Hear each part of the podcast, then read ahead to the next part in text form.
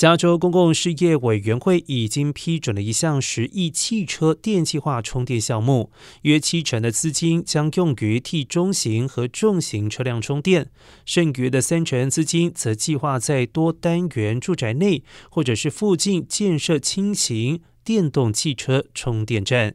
该计划优先考虑低收入和部落地区。百分之六十五的资金流向服务不足的社区，没有拨款用在个人家庭装设电动汽车充电基础设施。而该计划将于二零二五年开始，一直持续到二零二九年，每年透过州公用事业公司拨款两亿元，钱将以回扣的形式返还给客户。计划运作细节尚不清楚。